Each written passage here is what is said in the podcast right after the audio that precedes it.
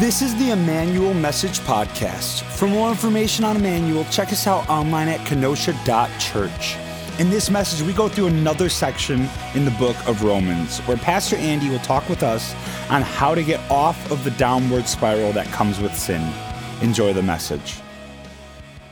Welcome back, Emmanuel, to Church Online. We're so excited that you could be with us on this Sunday morning again on week four of Empires Volume 1. Uh, hey, if you hadn't heard, Three weeks time, first Sunday in August, August the 2nd, Emmanuel Kids returns to both of our services. So for the families out there, you've been waiting for Emmanuel Kids. It is coming three weeks time. Uh, be on the lookout. We're going to send you some more information on what to expect uh, in our environments. Uh, as I said, we're continuing Empires Volume 1. We're in the fourth week. Last week, Tom talked about God's wrath. It was a good one. Uh, you never knew that talking about God's wrath was so interesting, but it's so vital in understanding why we need God's mercy. And today we're going to continue from that. Uh, we're going to look at the downward spiral of what it looks like when we are intent on being our own boss. We're intent on living outside of God's will. And so I do want to forewarn you if you have kids in the room, you might want to try and Emmanuel Kids in the, another room because we are going to talk about some mature subject matter today that you might not want their ears to hear. So if that's the case, give you a few seconds, go get uh, Emmanuel Kids revved up in another room, and we can go there. All right. Okay, so uh, hopefully you're doing what you need to do. Uh, but you know, when we think of a downward spiral, when we think of somebody doing their own thing, going their own way, it reminds me of a city we have here in America called Sin City, Las Vegas. Now, I've mentioned previously that uh, my brother, for 10 years, lived in Las Vegas. He was in uh, the Air National Guard at Nellis Air Force Base, and then he was also a leader of a McDonald's off Vegas Boulevard. He uh, operated one of those McDonald's, and he has story upon story in that McDonald's. In fact, one of his regular customers was Flavor Flav. If you don't know who he is, there's a picture of him. He even came with the big clock around his neck. True story. Uh, he'd have regular people come on in, but but he'd also have people that would come in that were just were homeless or they were people that were uh, just not seen as desirable in the in the city. And my brother would take them in, and he would often employ them. And and the idea of being able to pour people that were told no in other places of, uh, of employment to pour into them and to see them uh, rise up and become uh, employees that had self dignity, but also uh, really saw that they could uh, move up in the organization. It was really cool seeing my brother do that. Another thing that he did that I thought was absolutely awesome um, is that uh, he began to lead other leaders of other McDonald's around uh, Las Vegas to the Lord and even to church. There was like a mini revival when I was attending Las Vegas within the McDonald's. Now, I wish I could say that about the Las Vegas Strip. The Las Vegas Strip is the area where all the tourists go. It's where all the lights are. It's where all the casinos. It's where all the shows are at. And no, I say this every time, but just so you know, I never gambled when I was in Las Vegas. All right. But there were plenty of people that were. Now, one of the things that we we were going to do on the Las Vegas Strip is that the Price is Right was traveling around at this uh, period of time, and it is my dream to come on down on the Price is Right. It was my dream to do it with Bob Barker, but he's retired, whatever. But here's the thing I was still going to go to this traveling show. So we got tickets, and Allison and I, and Aaron and, and Rhiannon and his wife, uh, we were strolling down the strip to go to the Price is Right traveling show. And as we went down the strip, I saw the most troubling, odd, bizarre things I've ever seen in my life. In fact, there was a bootleg Elmo with crossed eyes. Uh, there was bootleg Cookie Monster. There was bootleg Big Bird. There's bootleg Transformers, and there was bootleg Buzz Lightyear. And they were all very, very frightening. I don't know why they think kids would ever want to get pictures of them. They were just frightening uh, bootlegs. Uh, I also was asked by a really creepy man if I wanted to meet some women. I showed him my wedding ring, and Allison showed him her fist. I kid you not. It was totally awesome. Uh, you know, I saw a soccer mom, maybe about 50 years old, buy drugs on the street. And I saw a girl that was so drunk that her head was completely in a trash can, puking their guts out. And that was just all within one stroll with one block. It was absolutely crazy. But you know, the craziest thing that I saw, the craziest thing I saw on the Las Vegas Strip was an idol literally an eight armed idol, and somebody was actually bowing down and chanting and worshiping to it. And so I nudged Aaron, my brother. I said, Look, someone's actually bowing down to an idol. This is crazy. I can't believe I'm seeing this in Vegas. And my brother's like, Andy, why are you surprised that someone's actually bowing down to an idol? You've literally walked past 100 idols going down the street. You've, you've gone, you've, you've seen the, the idol of wealth. You've seen the idol of lust. You've seen the idol of drugs. And he's right. We may be surprised when someone bows down to a physical idol. We don't really see that all that often. But in reality, our hearts, is what John Calvin calls, our factory of idols. We make everyday objects into the shrine of our affections. Now, there will be a day that every knee will bow and every tongue will confess that Jesus Christ is Lord. We see this in Philippians, uh, in Philippians, where, where when Jesus comes back, everybody will bow before him and, and, and rightfully worship him. And for those that hadn't accepted Christ, it's too late at that point. But Jesus will declare and demand his worship at that moment. But until then, we have a global problem. There's a problem that results, that, that results not only into our physical death, but our spiritual death. This problem is sin. Sin is when we rebel against God. It is our natural intention to glorify ourselves and not give any God, glory to God.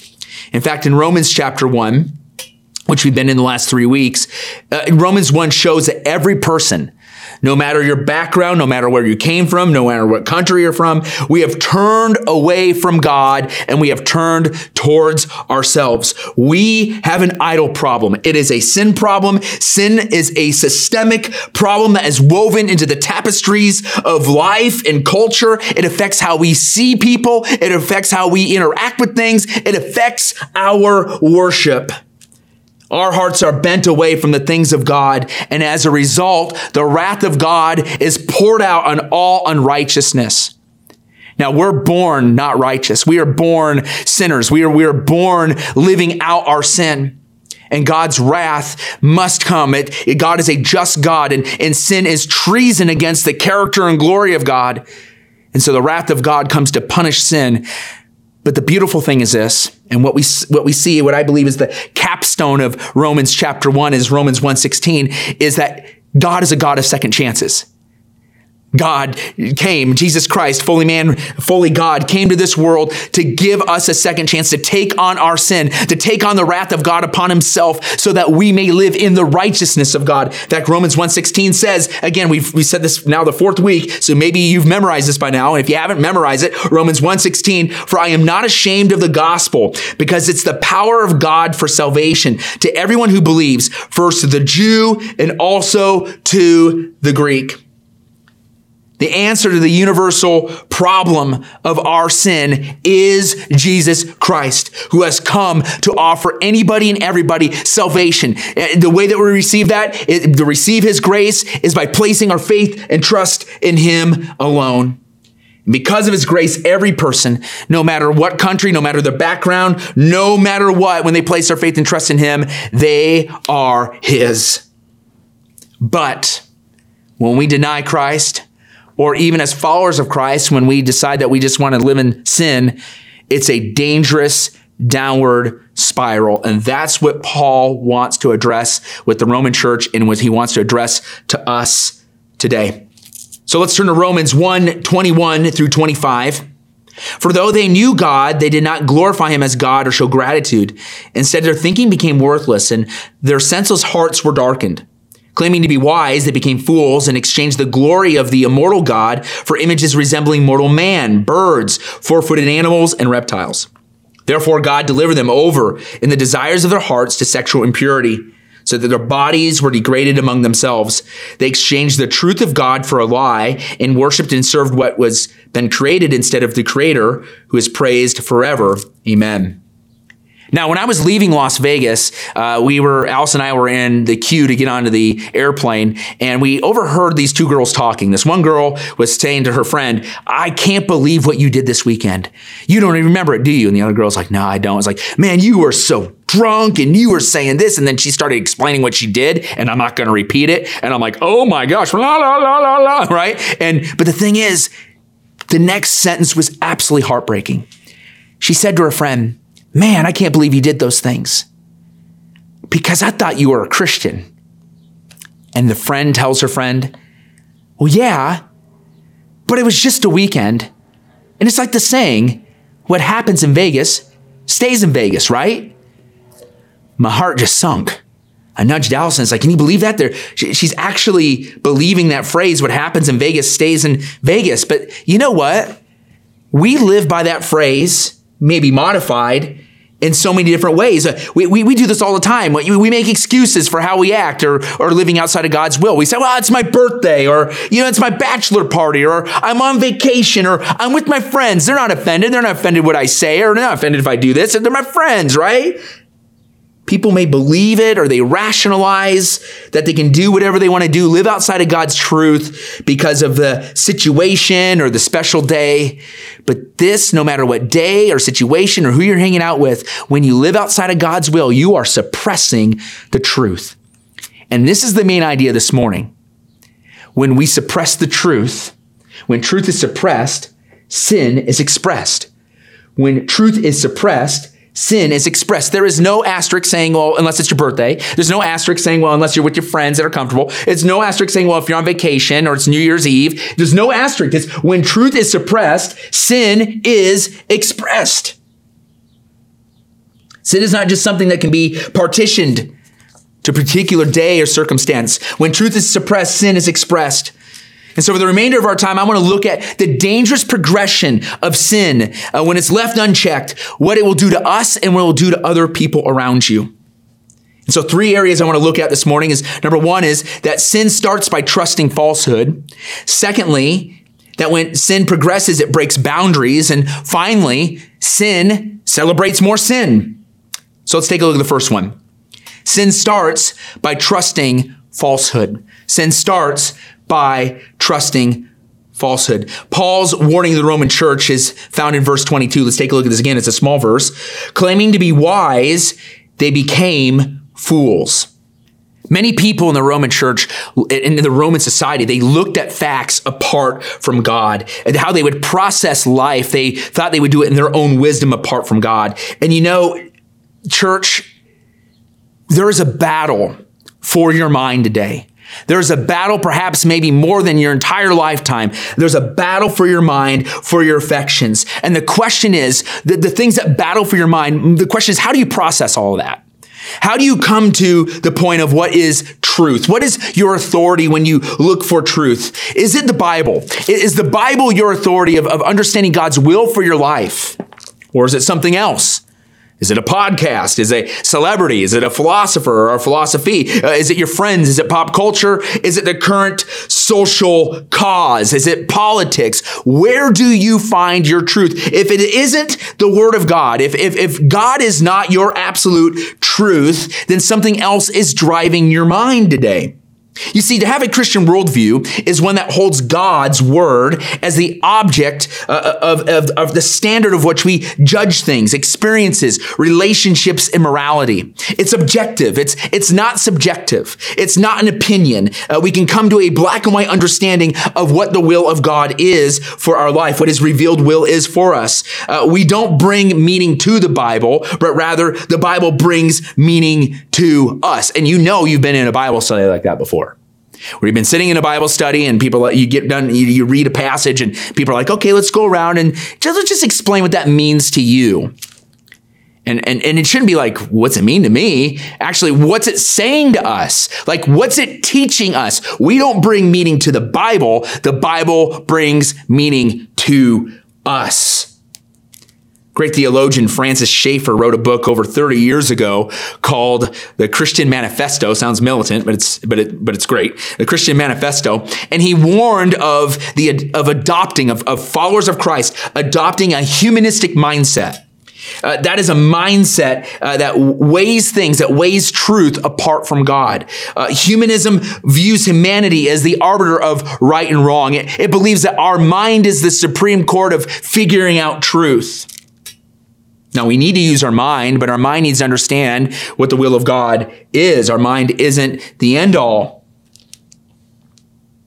This is what Francis Schaeffer says about humanism. He says it removes the concept of absolute morality as integral to just law and replaces it with whatever is perceived best for society at the moment.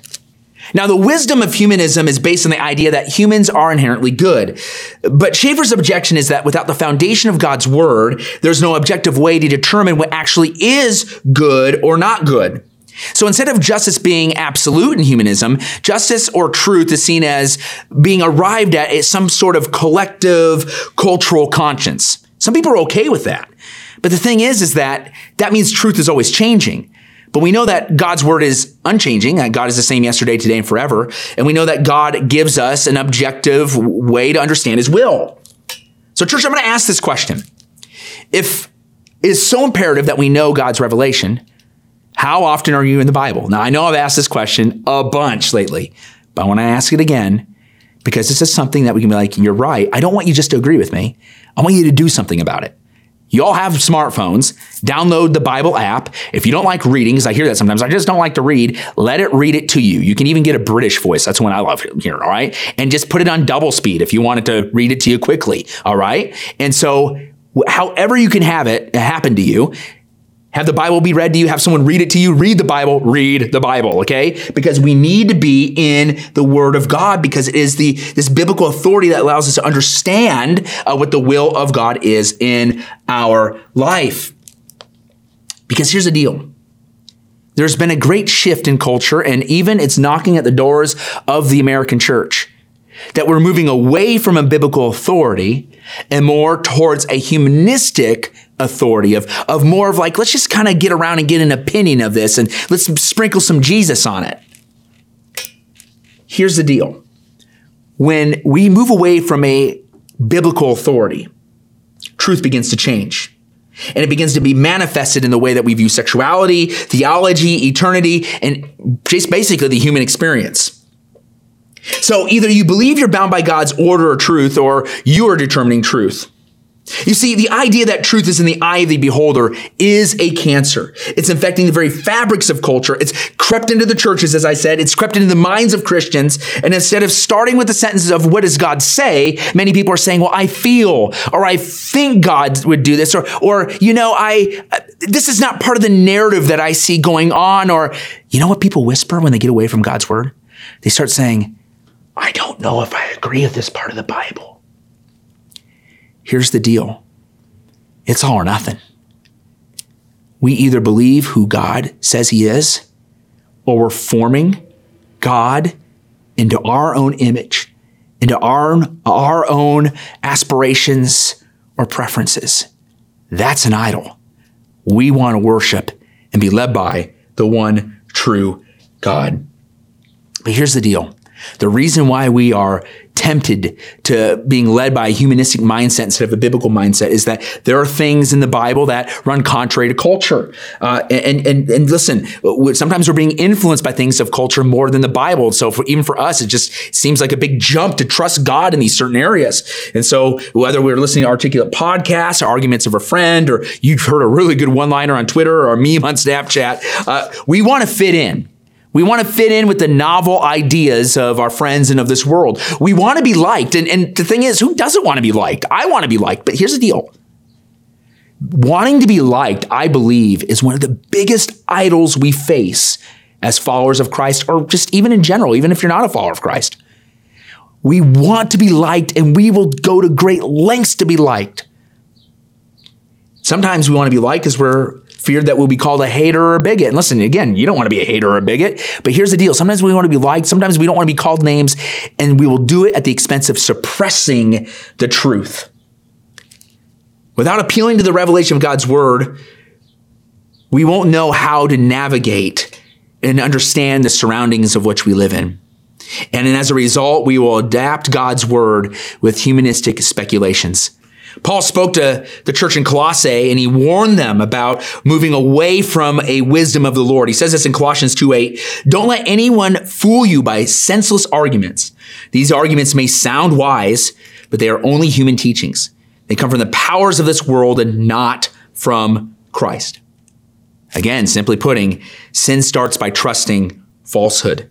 To be a fool is to make decisions based solely on your emotions or fear or pressure from others instead of relying on the revelation of God's word. So here's an equation I want you to figure out. You're going to be one or the other. How the world lives by naturally is what I call, or what the Bible calls rather, uh, a wise fool. They're wise in the understanding of the world. People would see a person wise, but they're foolish in the things of God. But what God is telling us to do is to flip the equation. He wants us to be foolishly wise.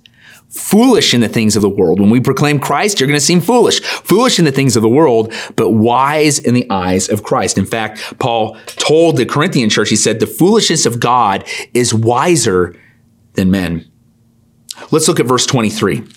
Again, Paul is talking to those that are intent on living in foolishness. So they exchange foolishness instead of living in wisdom. And so therefore they exchange the glory of the immortal God for images resembling mortal men, birds, and four footed animals and reptiles. You see, our hearts, again, they are naturally bent towards not towards a relationship with God, but manufacturing a human religion to try to, prove ourselves to God. This becomes an idol in itself. And so whether it's in Christianity or whether it's in a world religion, in fact, in the history of the world, we see in the Old Testament, when people moved away from God, a real pure pursuit in the truth of God, they began to worship substitute gods to try to prove themselves. And with these substitute gods often came forbidden practices of cultic worship uh, often deviant uh, sexual experiences or drunkenness. In the days of Christ, uh, people worshiped stone eagles in Rome, or in Egypt, they worshiped the stork. Today, 7.7 billion people on earth claim to some form of religion. People are naturally, humanistically religious, but very few of those 7.7 billion would have a personal relationship with God. But you say in America, well, you know what? I, don't, I, I haven't seen people bow down to, to idols or to bow down to all these different gods. And I mean, maybe the one in Las Vegas, but I just don't see that. I mean, really? I mean, we're going to bow down. People are going to be tempted to, if they get foolish, to bow down to a golden eagle or bow down to an eight armed goddess. We're much above that. Well, no, not really. We might not bow down to a physical object, uh, but we will proverbially bow down and worship things with importance that are only reserved for the worship of Jesus. Today, we are all at risk of making idols out of our status and culture, our wealth, or our pleasure, or our education, our acceptance or power. Today, there are millions of people that claim to be Christians, but don't have a personal relationship with Jesus. They claim to, to, to know Jesus, but yet they approach Jesus as uh, people would in pagan religion. Uh, they approach Jesus in some form of works based religion, that they do certain things to hope to prove that they are good and that they deserve to go to heaven. But the Bible says that the wages of sin is death. But the gift of God is eternal life through Jesus Christ our Lord. Meaning this, it's not about anything that we do. If we try to work our way to God, we're no different than any of the other world religions. And we're suppressing the truth of the gospel of Jesus Christ. It's not about what we do, it's about what Jesus did for us already. We enter in the powerful personal relationship with Jesus by placing our faith and trust in what he did for us already on the cross and that he rose from the dead. But unfortunately, many people are getting busy with the things of Jesus or they're getting busy with life and sprinkling Jesus here and there. And when Jesus comes back or the day of judgment comes, they're going to realize they're not going to heaven. In fact, Jesus speaks of this scenario where people begin to beg him and they say, I prophesied your name. I did all these things in your name. And he says, Depart from me. I never knew you.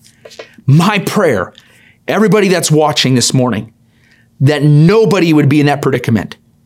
Because in the, I believe the scariest passage of scripture, those individuals thought they were Christians and they weren't. In order to be a Christian, in order to be a follower of Christ, you have to place your faith personally in Jesus. You have to ask Him to be your Savior, and you have to place your full faith and trust that what He did on the cross is sufficient. It's not about your religion, it's about what He did for you already. But those that are intent on building up idols in their life, doing their own thing, it gets worse. Verse 24, therefore God delivered them over in the desires of their hearts to sexual impurity, so that their bodies were degraded among themselves. They exchanged the truth of God for a lie, and they worshiped and served what had been created instead of the Creator, who is praised forever. Amen. So when we suppress the truth, what we see here in this progression is that God delivered them over to the desires of their hearts. This is the first of three progressions we'll see this morning. That when we are insistent on sinning, we're insistent on living in truth apart from God's truth, there'll be a point where God said, okay, fine. Uh, you can do it. I'm going to deliver you over. You can, you can do what you want. Some of you are like, sweet. Well, no, it's not really like that. I mean, think of it this way. I, my kids love candy. They love candy. In fact, my three year old, Graham, if I let him uh, eat whatever candy he wanted, he would just tear through the whole bag. But I don't let him, I restrain him. But can you imagine hypothetically? I've never done this, but can you imagine hypothetically if just one day I'm like, you know what? I'm tired of him badgering me about that. So guess what? He can, I'm just going to remove my restraint. He can have whatever he wants. Well, we know he'd get sick. We know uh, that it would be unhealthy for him. It wouldn't be good. He would have the ill effects of me withholding my, of no longer withholding my restraint against him. And so the thing is, is that when we are insistent on sinning, there will be a time that God says, all right, fine, go and do it. And you may think like, sweet, I won the battle. I can do what I want, right? No, that's not it. Sin is so destructive. If you want to win the battle with God, you know, with God and when he withholds his restraint from you, that's not winning the war. It will eat your soul alive because sin is warring at your heart. It's a progressive downward spiral because when we suppress the truth, sin is expressed. When truth is suppressed, sin is expressed. Sin's starting point is when we begin to trust falsehood and it progresses. When God gives us over to the desires, it then progress, it then progresses to breaking boundaries. And that's our second point. Sin progresses by breaking boundaries.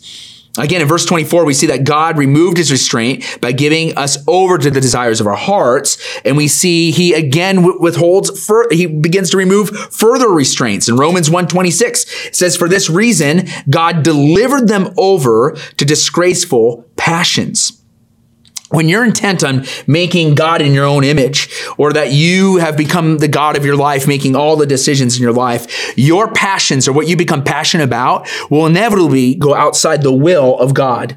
And one of the clearest and most common results of removing God as the source of truth in your life is that we develop unnatural sexual patterns in our life. Whether that be pornography or adultery, sex outside of marriage, or the redefinition of marriage. In fact, Paul gets very specific here. Romans 126, he said this is what happened. Their women exchanged natural sexual relations for unnatural ones. The men, in the same way, also left natural relations with women and were inflamed in their lust for one another. Men committed shameless acts with men and received in their own persons the appropriate penalty of their error. Now, this is one of the many passages on homosexuality in the Bible where the Bible prohibits uh, the practice of homosexuality. Now, we've spoken on this subject exclusively on, on previous messages that you can find at Kenosha.church. And so this isn't the overall intent of the message today. However, this shows up when we begin to think that we're our own God, that we can do whatever we want to do. Our sexual ethics uh, break all and every known boundary. So scripture is clear and we need to be faithful to God's word. Uh, now, here's the deal. I know that people are all over the place in culture today, and, and some churches have avoided this subject. And I don't want to avoid this subject, but I, I want to lean into it knowing that there needs to be compassion and care for those that are struggling with this. I've had friends who have had to personally face these issues. Some have accepted this lifestyle as normal and have walked away from uh, the revelation of God, and others have chose to wrestle with it, and they've chosen to place uh, the, the God as their leader and, and, and let God lead them through what they struggle with inside. And so they're choosing to live by God's plan instead of their desires. Now, some people would argue, well, if you're not living by the desires that are in you, aren't you denying yourself? Aren't you not being real to yourself? I mean, love is love or, or, or feel, live however you feel. But those phrases that are on billboards and are on memes, here's the deal. It's not about what we feel. It's about what he says. It's about what God says about the issue. And that is that can be hard. The passage is, this passage we're looking at this morning is critical in the debate about homosexuality. And what is clear is that the LGBTQ issues are not new to our era. In fact, they had to navigate these things in, in the Roman era. Now, Paul describes these desires, these having uh, same-sex uh, relationship or same-sex attraction as unnatural. Uh, that word natural is from the Greek word physis, is which we get the word physics. And so the physics of same sex relationships is not in line with God's created order, the physics of his created order of one man and one woman uh, in sexual union and marriage.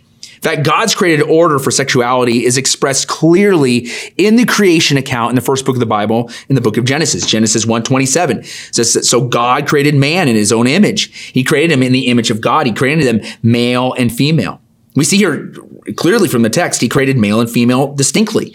In fact, male and female can be given in marriage. And we see this in Genesis 2.24. That is why a man leaves his father and mother and bonds with his wife and they become one flesh. That is sexual union in marriage. God created sex to be enjoyed in the context of a marriage of one man and one woman. Now, when we live unrestrained in, in sin and, and, and idols in our life, we will jump in the seat of creator. We will begin to create what God has already created. We'll undo his creation and we'll begin to create what we want. And so instead of there being male or female, we will then say, okay, you know what? We're going to create whatever gender that we want or, or marriage will define what marriage is all about. Or, or if marriage isn't convenient, well, if somebody else comes in, then maybe we can go with them. And, and you know what? Even just, a, I think about a week ago, there's a city in Massachusetts that just legalized that you can have more than two people in a marriage. Why? Because here's the deal. The core to all sin is that we want to play God. Sin breaks boundaries and it shows up specifically in how we treat the issue of sex. Now, I want to say this to those today that may be struggling with same sex attraction. First off, I want you to know this God loves you. Uh, you are not defined uh, by your desires or your feelings. We are to be defined that we are made in the image of God and we reflect His goodness and His revelation. You are made for God and by God. This is where your identity starts. And so, if you're not a follower of Christ, even and and you don't and and you uh, you uh, uh, have same sex attraction, I just want you to know that God has made you not for that. He has made you for Him. He hasn't made us for anything, for that matter, other than Him. Sin is the starting point. It trusts falsehood and it progresses to breaking boundaries. And third, if we continue in our sin, sin celebrates sin. Sin brings on more sin. Let's take a look at this, verse 28. And because they did not think it worthwhile to acknowledge God, God delivered them over to a corrupt mind so that they do what is not right. They are filled with all unrighteousness, evil, greed, and wickedness. They're full of envy, murder, quarrels, deceit, and malice. They are gossip, slanderers, God haters, arrogant, proud, and boastful, inventors of evil, disobedient to parents, senseless, untrustworthy, unloving, and unmerciful. Although they know God's just sentence that those who practice such things deserve to die, they not only do them, but even applaud others who practice them. What a downward spiral. In fact, let's review this downward spiral. Take a look at this. We have three downward spirals. Verse 24, God delivered over to do the sinful desires of your heart. Verse 26, God delivered over to do the disgraceful passions of your heart. But verse 28, God delivered you over to a corrupt mind. It goes from desires and then you go to your passions and then your mind becomes depraved. This is a level of when God removes his restraint. We don't know when this will happen to people. There's not like a, a sure way that, oh, they've, they've hit level three. It just, we, should, we can just know that when we choose not to follow God, uh, it, there's, there's consequence. And so verse 28, we see that God delivered these individuals over to a corrupt mind. And, and let me tell you this: this is any sin. This isn't just uh, the sin of uh, sexual sin. That, that that could be it. That that often happens within sexual sin when you when you walk away from the things of God. But it can be anything. And we notice this right here in our passage that it manifests its way in 21 different listed vices that are not intended to be exhaustive by any means. It just shows that when we choose to live our own truth, there's going to be a quick breakdown of societal and community order. Uh, that it results in harm done to maybe our economic economics, our society, or even our family. Instead of following God's clear teaching, these individuals continue to do them. And not only do they do them and they, they continue to add sin upon sin, things that are outside the will of God, they begin to cheer others on. They don't want to drink alone. They don't want to drink sin alone. They want people to join in their party. It's kind of like this. I know Tom Dreyer is going to absolutely love that I'm sharing this story, but this is a confession story. Um, whenever we eat pizza, I always ask other people, and usually Tom's eating pizza with me. I always ask other people, "Hey, how many pizzas have you had?" Now you might think like, "Oh well, Andy's just asking because he wants to make sure everything's fair." No, the real reason why I'm asking is because I want to know if I can have another piece. If anybody else hasn't had all that, you know, tons of pieces, I don't want to be a glutton, right? But if someone else has had four, like if Tom's had four, well, then I could have four, right? Well, then there's those times where Tom's only had two and I want four. So then I catch myself saying, Tom, have a third piece. Hey, Tom, I'll go and get you a couple more slices, right? Because I want to feel okay about eating four slices. Listen, here's the deal. That's tongue in cheek, but we do that with sin. And the thing is, is that when God delivers us over to a depraved mind, uh, to a mind that's that's bent on sin, we want others to be with us, and we just don't sin alone. We celebrate sin and say, "Come on, let's do this together." We must resist trying to be our own judge of what is right or wrong. We must ask God, God, what is your will? Lead us in this way. And for us to really ask that question of God, how do you lead us? How do you lead us away from the idols in our life? How do we lead us to your truth? We got to ask this question What is the idol in your life? Is it porn? Is it relationships or bad relationships? Is it being proud? Is it being untrustworthy? Is it being greedy? Is it being gossipy? Is it not trusting God with, with your life? What is your idol? You see, how we address our idol is the same no matter whatever sin it is. How we address our idols is this it's acknowledging the sin before God and saying, God, I need you to step into this area of my life. So here are three ways that we can get right with God and give him our idols. It's repentance. It's confessing sin. Confession of sin is important for us. If you're not a follower of Christ, to confess your sin so that you receive Jesus into your life.